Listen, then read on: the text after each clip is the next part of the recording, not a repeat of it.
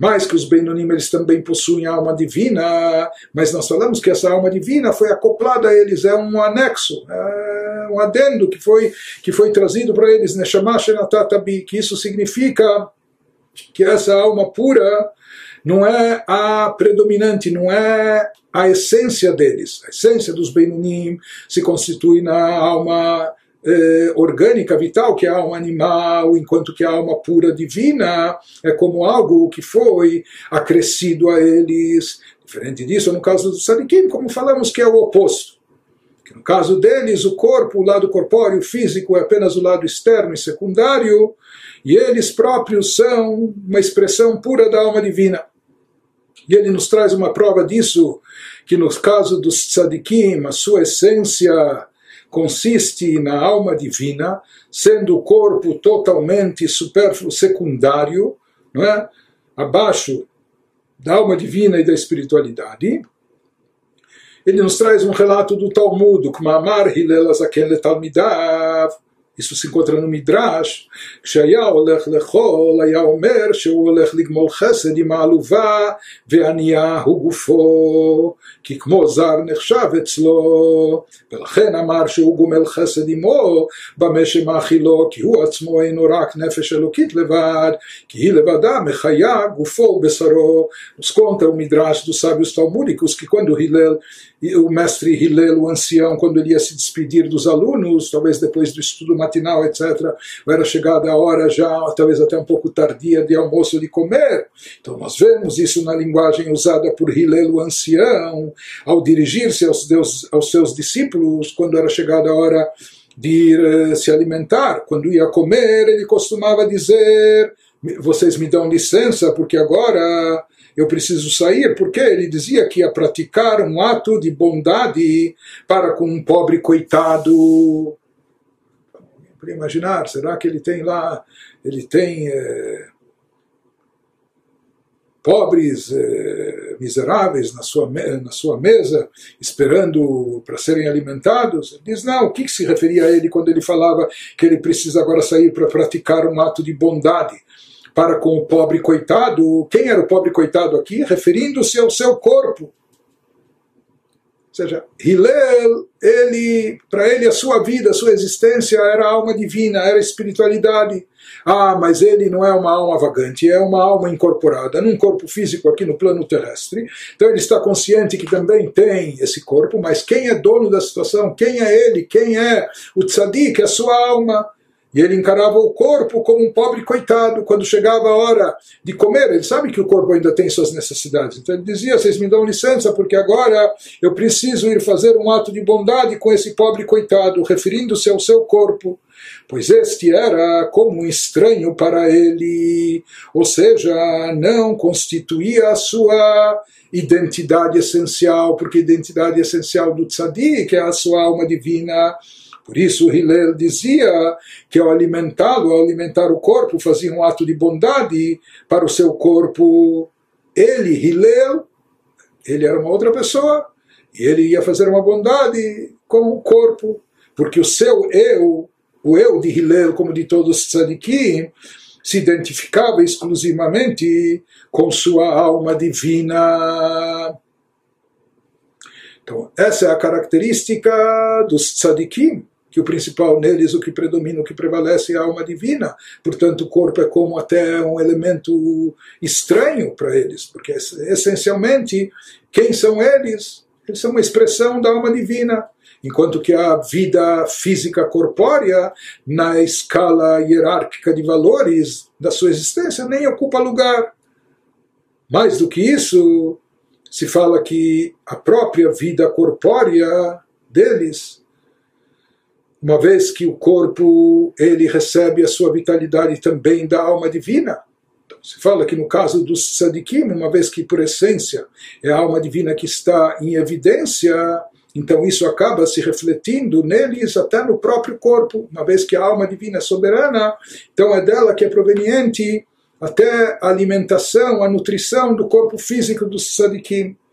isso que ele nos concluiu Alter dizendo, o Sheara שהיה בנפש החיונית המלובשת בדמו ובשרו נתהפך לטוב ונכלל בקדושת נפש האלוקית ממש בצדיקים, pois o corpo e a carne do tzadik são energizados apenas pela alma divina visto que o mal que estava dentro de sua alma animal energizante, envolta em seu sangue, em sua carne, todo esse mal, todo esse lado, todo esse lado físico, corpóreo, de anseio, de paixão pelos assuntos físicos, o lado sensual, o lado negativo, o lado egocêntrico, etc., tudo isso foi transformado e levado para o lado do bem.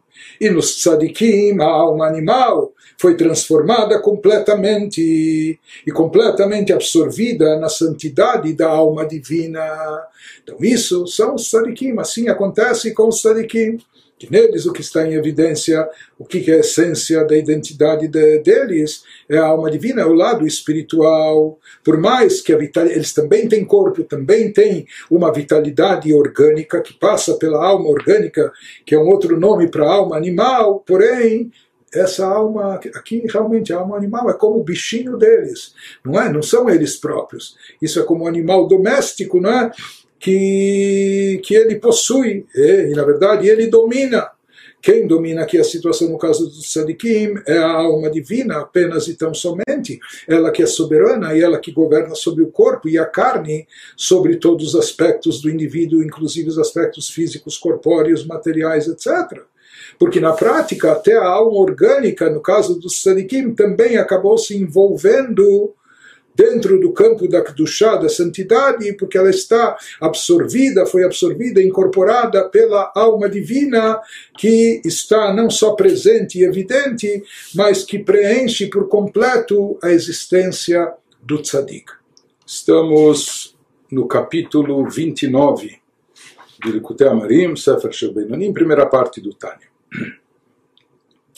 Então, Alter estava nos dizendo como que a pessoa tem que lidar, e particularmente o Benoni, com essas situações onde ele percebe que há insensibilidade no seu coração para os assuntos espirituais. Ele não consegue se inspirar, não consegue se motivar, menos ainda se entusiasmar e vibrar, seja com a oração, estudo da Torá, prática das mitzvot, com os assuntos de ordem espiritual mas isso prejudica essencialmente a a oração, porque a oração é o serviço a Deus que devemos fazer com o coração. E aqui a pessoa tem o seu coração bloqueado, inerte, né, insensível como uma pedra. Então nós vimos que o conselho que o Alter nos diz é a pessoa quebrar, o seu, partir o seu coração seja trazendo aquelas palavras do Zor, que assim como o tronco, a tora grossa, que o fogo não pega nela, então é necessário lascá-la em pedacinhos, lasquinhas, e daí o fogo vai pegar. Da mesma maneira, se a luz da alma não está brilhando, iluminando a pessoa, no caso Benoni, então é necessário ele fragmentar, partir o seu coração, quebrar o seu ego. E isso que ele estava nos dizendo, que vai se constituir em solução para esse bloqueio, para esse impedimento. E ele estava nos explicando que no caso do Benoni, a sua identidade pessoal está essencialmente associada e relacionada com sua alma animal, porque a alma animal ainda atua com muita força e intensidade no Benoni. Por mais que ele tenha controle sobre as vestimentas da alma, ou seja, no campo do pensamento, da fala e da ação, ele não permite que a alma animal se manifeste e faça o que ela quer, aquilo que ela deseja pensar, falar ou fazer, mas no seu íntimo, na sua mente, nos seus sentimentos, ele ainda está repleto da presença da alma animal, com todas as suas tendências e inclinações. Então ele nos disse, diferente do tzadik, o tzadik já eliminou o mal e, portanto, ele subjugou, domesticou por assim dizer, a alma animal, e o tzadik se identifica essencialmente com a sua alma divina, e o seu corpo, e seu lado físico, material, seu lado corpóreo é, é totalmente secundário. Mas prossegue o Alter nos diz, Aval bebenoni, meachar shemahuta veatzmuta, shel nefesh achiunita bahamit, שמסטרא אחרא המלובשת בדמו ובשרו לא נהפך לטוב, הרי היא היא האדם עצמו. Porém, no caso do Benoni, uma vez que sua alma animal energizante, porque em todas as pessoas, mesmo no tzadik, a energia, a força vital orgânica é derivada, é proveniente da alma animal. Mas no caso do Benoni, o que, que acontece? Uma vez que sua alma animal energizante, que está envolta em seu sangue, em sua carne, possui um âmago profundo de Sitra Achra. Sitra Achra é o outro lado, o lado, o lado oposto a Kedushá, a santidade, que não foi transformado, diferente do Tzadik, e levado para o lado do bem. Então, é essa a identidade real do Benoni, ou seja, o que predomina, o que prevalece no Benoni. Quem é o Benoni? Hoje, nessa situação, essencialmente, a sua alma animal com suas inclinações, com suas quedas, com suas atrações, enfim, com aquilo que a estimula. Então, uma vez que a vitalidade corpórea é derivada da alma animal, e aqui no caso do Benoni está se tratando de uma alma animal vigorosa, fortalecida, que não foi, não foi domada, não foi domesticada, não foi absorvida no campo da santidade, então, o que, em outras palavras, o que impera dentro dele, por mais que nas manifestações, nas chamadas vestimentas, pensamento, fala e ação, ele reprime essas tendências, mas na sua essência o que prevalece ainda é a alma animal, enquanto que para ele a alma divina é um adendo, é um acréscimo. Mas quem é ele? O Benoni, essencialmente, ainda é a alma animal, só que também está acoplada a essa alma, uma alma divina. Mas, como nós dissemos, o que predomina e prevalece no Benoni é a alma animal. Quando a pessoa, quando o Benoni refletir sobre isso, essa própria conclusão já deve quebrar, já deve desinflar o seu ego, partir o seu coração, é? quebrar a sua altivez. Que isso está sendo também a causa desse embotamento, dessa insensibilidade no seu coração para as coisas espirituais. E como nós falamos, no momento que ele quebra, quando ele, ele, ele se quebra a si próprio. Por quê? E quem é ele mesmo? Ele é a alma animal. Quem é a alma animal? A alma animal é o veículo da Sitra Achra, é o veículo que está a serviço das forças negativas das clipot, das chamadas cascas, portanto ela pertence ao outro lado, ao lado oposto aqui do chá, já que ele essencialmente representa, ele essencialmente é a alma animal, que a alma animal está associada com a citracha, quando ele quebrar a si mesmo, entre aspas, quando ele lascar o seu ego, quando ele quebrantar o seu coração, com isso ele está quebrando e rompendo a força da citracha, a força do lado oposto da kedushá da santidade.